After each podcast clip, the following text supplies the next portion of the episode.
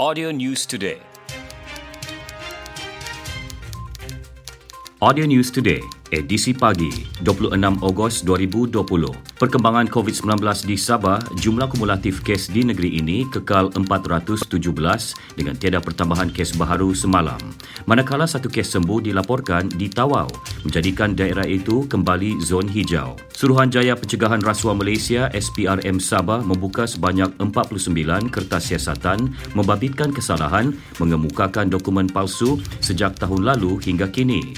Seramai 46 individu ditahan dan 38 daripadanya dituduh di mahkamah. Dalam tempoh Januari hingga Julai tahun ini, seramai 3,350 orang kena pengawasan OKP yang berdaftar direkodkan Agensi Anti Dadah Kebangsaan AADK di Sabah dan wilayah Persekutuan Labuan.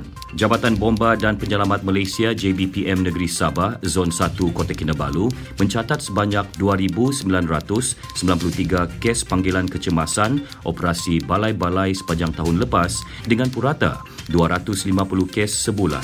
Maritim Malaysia Zon Maritim Tawau menahan sebuah bot nelayan dipercayai menjalankan aktiviti di luar syarat sah lesen iaitu membawa muatan minyak, petrol dan kayu di sekitar kawasan perairan sempurna serta nama juragan tiada dalam lesen bot.